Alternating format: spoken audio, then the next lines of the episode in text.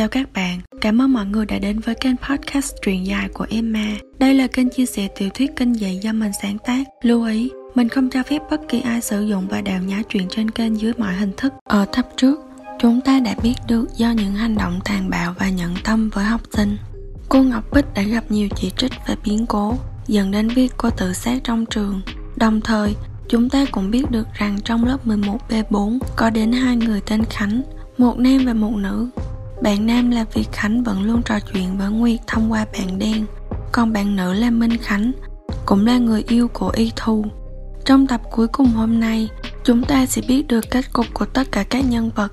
Chương 11 Tiết học ác mộng Lớp học thêm buổi tối này cộng với việc chú văn trên tường bị ảnh hưởng đã khiến cho oán linh của cô Ngọc Bích quay lại với một hình hài mạnh mẽ nhất. Bà ta trở thành một con quỷ cao lớn, mái tóc dài và điên tuôn ra quả lưng, tự lay động dù không cần gió. Thứ khiến người ta sợ hãi nhất chính là đôi mắt trắng giả, to như một chiếc chuông đồng, với con ngươi nhỏ một cách bất thường. Nhãn cầu to đã đành, đôi con ngươi cũng theo đó mà tăng diện tích lên đáng kể. Đôi mắt ấy có thể bao quát một tầm nhìn cực kỳ rộng lớn. Ai mà bị nó nhắm đến thì có cảm giác như thần chết đang sọc tay vào để nắm lấy trái tim nóng hôi hổi trong ngực mình. Ban đầu, những oán niệm của cô còn bị níu giữ bởi những chú văn kia. Nếu mới chỉ có mình Minh Khánh, Việt Khánh và Bảo An gặp nạn. Nhưng hiện tại, khi mọi xiên xích đều đã được mở, thì chờ đợi cả lớp lúc này chính là cả chết. Cả lớp học lúc này như bị bao quanh bởi một chất keo nhơ nhớp. Họ không thể ra ngoài dù cửa không hề khóa. Cũng giống như trong một tiết học, nếu không có sự đồng ý của giáo viên, thì học sinh cũng không thể tự tiện ra khỏi cửa. Nếu như cô Ngọc Bích không đồng ý, thì dù là bất kỳ ai cũng không thể nào rời khỏi lớp học vì lý do cá nhân. Có một người vừa chạy đến để mở cửa lớp, nhưng cánh cửa ấy dù không khóa lại chẳng thể đẩy ra. Mù quỷ đó từ từ tiến đến, quăng cậu ta liên tục vào cửa. Chưa có sự đồng ý của cô thì không được tự ý di chuyển trong lớp nhé. Dường như sự xuất hiện của mụ ta khiến cho Khánh yếu hơn nhiều. Cậu không thể viết thêm chữ nào nữa. Hôm nay, cô muốn lần lượt khen thưởng cho các em vì những thành tích đã đạt được. Cô sẽ khen thưởng từ bảng điểm cao nhất trở đi nhé. Người thứ nhất trong danh sách chính là Gia Bảo. Mụ ta đến ban học của cậu rồi khen ngợi. Học hành tốt lắm, cô rất tự hào về em. Cái trang cảnh sau câu nói ấy cực kỳ khủng khiếp. Mụ quỳ lấy bàn tay to như mái chèo thuyền, với bộ móng dài nhọn thọc thẳng vào đầu của Gia Bảo, khiến máu chảy phao thành từng tia mạnh, bắn vào cả mặt của Lan Tâm đang ngồi cạnh. Cái sọ của Gia Bảo trông như một mảnh sứ giòn dễ vỡ trong tay của mụ quỷ. Sau đó, mụ ấy móc thẳng cái não nhuê nhuyết của Gia Bảo ra, rồi cho vào miệng. Mụ tay nhai nhóp nhiếp cái bộ não vừa móc ra ấy một cách ngon lành. Không biết lúc ấy, Gia Bảo có đủ thời gian để hối hận vì đã không nghe theo lời của Lan Tâm hay không. Cả lớp sau cơn kinh hãi thì rú lên Có đứa bắt đầu nôn thóc nôn tháo cũng có đứa đứng hình như bị đóng băng trước sự hãi hùng mình vừa chứng kiến. Cô Ngọc Bích nói rằng cô sẽ thưởng cho các bạn dựa trên thành tích của từng người. Danh sách này từ trên xuống dưới Một khoảng cách rất lớn mới tới được vị trí của Nguyệt. Người tiếp theo chính là Trúc Quỳnh. Cô nàng thủ quỷ này cũng chẳng thêm nghe theo lời nhắc nhở trước đó của Lan Tâm Là cứ khăng khăng đạt điểm cao. Mù quỷ có thể dễ dàng dùng một tay nắm cổ Trúc Quỳnh nhấc lên. Sau đó, cái móng vuốt sắc như con dao đã được mài biến của mụ, nhanh chóng tách ra những mạng sọ của Trúc Quỳnh để móc được phần não bên trong. Toàn bộ người của Trúc Quỳnh rơi xuống đất, một lỗ hổng đen ngòm trong đầu túa máu ra cả sàn. Sự khủng hoảng lên đến đỉnh điểm. Tất cả mọi người trong lớp gào rú nức nở, như những con thú đã xa chân vào bẫy. Từng người một chờ đợi xem khi nào mình được xướng tên trong danh sách mà giống như chờ bị thần chết gọi tên nguyệt mau lên đây để ngăn cản mụ ta chỉ còn cách vẽ lại chú văn lên bảng mình sẽ viết trước sau đó bạn cố gắng sao chép lại. Hãy thật cẩn thận nhé. Lúc này có vẻ như khánh đã gom được một chút ít sự phản kháng để viết được lên bảng. Cậu còn biết rằng những chú văn bị mài mòn chính là nguyên nhân khiến oán linh này trở thành một thực thể khủng khiếp như vậy. Rất may cho nguyệt người tiếp theo trong danh sách lại ngồi ở cuối lớp. Đó chính là cậu bạn đã hất tung cặp sách của Nguyệt vào lần trước. Lần này thì cậu ta bị hất tung lên rồi đập đầu vào tường. Khi từ từ trượt xuống, máu còn kéo thành một hàng dài trên bức tường trắng muốt. Nhân cơ hội ấy, Nguyệt vội vàng nhẹ tay nhẹ chân đi về phía bàn đen. Nhưng khi đi đến chiếc bàn của Gia Bảo, Mụ quỷ kia đã phát giác ra hành động của cô. Em kia, sao tự ý di chuyển trong lớp học thế? Hãy nói là Nguyệt muốn lên để lau bảng. Khánh nói với Nguyệt. Sau đó, Nguyệt vừa bình tĩnh nói, em đi lau bảng thưa cô, hôm nay đến lượt em trực nhật. Lời này của cô không hề sai, vì ngày nào Nguyệt chẳng phải là người trực nhật. Có vẻ như mụ ta cũng biết những điều Nguyệt nói là chính xác. Thế thì được, giữ gìn vệ sinh chung là tốt. KhaNh đoán rằng có vẻ như mụ quái vật này vẫn còn giữ lại một vài ký ức và hành vi từ thuở con sống. Trong tâm trí mụ ta lúc này, có thể nghĩ bản thân mình đang trong một giờ dạy học. Cách mà mụ ta ăn não của những học sinh bây giờ cũng chính là cách mụ ta khen thưởng cho trí tuệ của chúng. Trong giờ học, để có thể đi ra ngoài thì học sinh sẽ có nhiều cách. Ví dụ như nói mình không được khỏe để xuống phòng y tế, hoặc nói mình muốn vào nhà vệ sinh. Tuy nhiên, cô Ngọc Bích ngày trước đều không hề thông qua những lý do cá nhân này. Chỉ có lý do làm việc theo bổn phận, như là lau bảng thì được chấp nhận. Chương 12, giờ tan trường, Khánh và Nguyệt bắt đầu ghi những chú văn lên bảng, trong tiếng la hét đến khản giọng của những bạn học bên dưới. Thỉnh thoảng, những dòng máu nóng từ đâu đó lại bắn lên áo đồng phục trắng tinh của Nguyệt. Đây là những dòng chữ rất khó để sao chép vì mức độ phức tạp. Nguyệt chỉ cần ghi đè lên những dòng chữ trước đó của Khánh là được. Nhưng sức ép từ nỗi sợ hãi khiến cho tay cô rung lên, làm mất nhiều thời gian hơn. Khánh quả nhiên là đứa học trò con nhà người ta. Cậu có trí nhớ hình ảnh rất tốt, dù những chú văn này cực kỳ phức tạp. Theo từng dòng chú văn được viết, những xiên xích bắt đầu được thắt chặt lại, khiến cho hành động của mụ quỷ chậm chạp hơn. Dần dần, Nguyệt càng bình tĩnh hơn, và việc ghi đề lên những dòng chú văn của Khánh càng năng suất. Thế nhưng, tốc độ khen thưởng của một quái vật dù chậm nhưng vẫn tiếp diễn. Lúc này, cả lớp đã thành một chiến trường thời Trung Cổ. xác người nằm la liệt khắp nơi, bộ phận đứt lìa vứt đủ chỗ. Máu me thì cứ như ai đó dùng từng xô đựng sơn tạt lên tường. Những người còn sống thì đã chết lặng, bất động như những con rối gỗ. Mùi máu, mùi chất thải bốc lên trong không khí. Khi chỉ còn vài dòng nữa la viết xong chú văn, mù quỷ đã đọc đến tên của cô. Võ Minh Nguyệt, đứng thứ 20. Nguyệt nghe vậy nhưng vẫn tiếp tục viết. Cô biết đây chính là cơ hội cuối cùng của mình. Cô không được dừng lại dẫu chỉ là trong một mili giây nào. Cô bỗng nhớ đến Minh Nhật, nhớ đến đứa em gái luôn mạnh mẽ và không hề nhún nhường trước bất kỳ khó khăn nào. Cô muốn gặp lại em gái, muốn gặp lại gia đình của mình. Vừa dứt lời, mù quỷ bắt đầu bước về phía Nguyệt. Khánh và Nguyệt cũng tăng tốc lên cho những dòng chủ văn cuối cùng. Cho đến khi tay của mụ chỉ còn cách Nguyệt một sải, thì có người nào đó bỗng leo ra trước mặt cô. Y Thu đột ngột chắn ngang phía trước. Y Thu cao hơn Nguyệt gần một cái đầu, khiến cho tay của mụ hướng thẳng vào lồng ngực của cô. Theo bản năng, Y Thu đang chiếu hai cánh tay để bảo vệ phía trước, nhắm mắt thịt lại vì sợ hãi. Tuy nhiên, một tay vừa chạm đến một thứ trong tay cô thì đột ngột giật lại.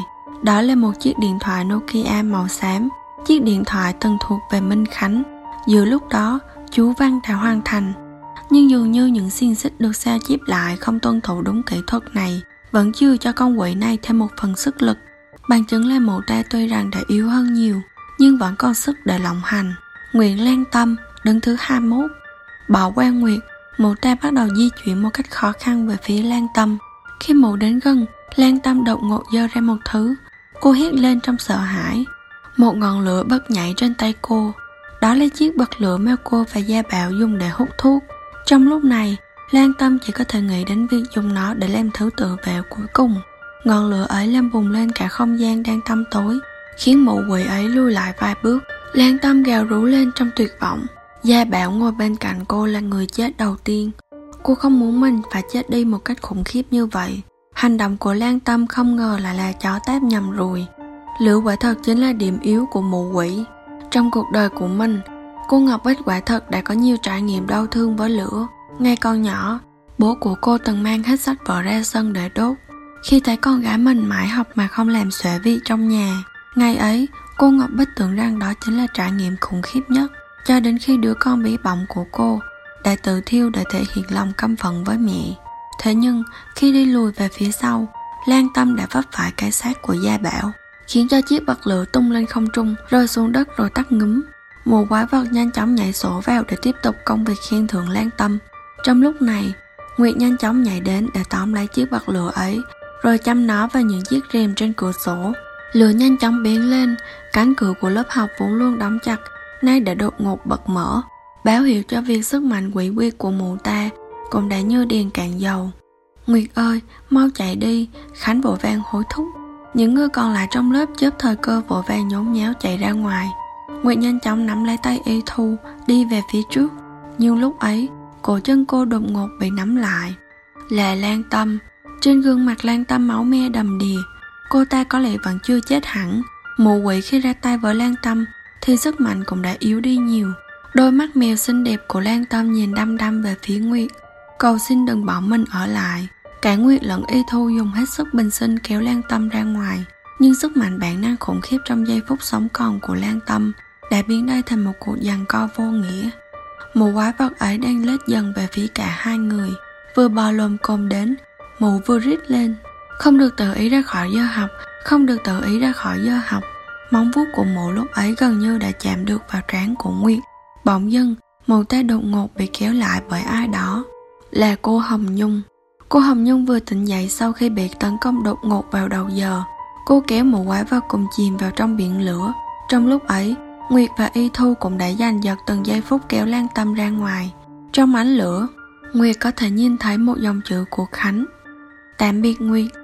Một cảm giác tiếc nuối ập đến, có lẽ mối ràng buộc giữa Nguyệt và Khánh đã chấm dứt từ đây. Chương cuối Chào bạn, mình là Khánh. Vụ cháy ở trường cấp 3 lớn nhất trong thành phố đã khiến gần 20 người thiệt mạng. Cô giáo chủ nhiệm cùng 19 em học sinh trong lớp đã ra đi sau sự kiện thảm khốc này. Lan Tâm tuy bị thương rất nặng nhưng đã may mắn qua khỏi. Nguyệt rủ Y Thu cùng đi thăm mộ của cả Minh Khánh lẫn Viết Khánh. Nhưng Y Thu lại tỏ ra vô cùng sửng sốt trước điều này. Ý cậu là Việt Khánh học lớp của chúng ta hả? Nguyệt nghĩ rằng Y Thu bất ngờ là vì không hiểu tại sao Nguyệt lại biết về Việt Khánh. Nhưng câu trả lời của Y Thu còn khiến Nguyệt phải bất ngờ hơn. Việt Khánh ngã cầu thang như đâu có mất đâu. Cậu ấy chỉ hôn mê sâu, nằm trong bệnh viện thôi, kiểu như là sống thực vật ý. Lục lại trong trí nhớ, quả thật là cô chưa nghe ai nhắc về chuyện Việt Khánh đã chết. Khánh trong lời nói của Y Thu luôn là Minh Khánh. Một niềm hân hoan ngập tràn trong ngực khiến Nguyệt khó lòng kiềm chế. Nguyệt đoán rằng có thể Việt Khánh tuy bị ngã cầu thang do ảnh hưởng từ mụ quỷ, nhưng cơ thể của cậu may mắn không chết mà chỉ rơi vào trạng thái thực vật kéo dài. Cùng với đó, do ảnh hưởng của chú Văn nên linh hồn của cậu đã kết lại trong lớp học và nhờ một sự kết nối nào đó mà có thể giao tiếp với cô. Y Thu nói gia đình Việt Khánh đã đưa cậu nhập viện trong Sài Gòn rồi. Cô ấy cũng chưa có cơ hội đến thăm. Trước đây, Nguyệt chưa từng nghĩ mình sẽ về lại Sài Gòn. Minh Nhật có dự định sẽ du học Đài Loan. Nghe nói ba cũng đã chuẩn bị để sang đó cùng em gái. Mẹ của Nguyệt thì muốn cô theo học một trường cao đẳng gần nhà để tiết kiệm chi phí hơn. Nhưng chỉ cần được gặp lại Khánh thì cô chắc chắn sẽ nhanh chóng quay về nơi ấy một lần nữa. Sau đó, Nguyệt đi thăm mộ Minh Khánh cùng Y Thu.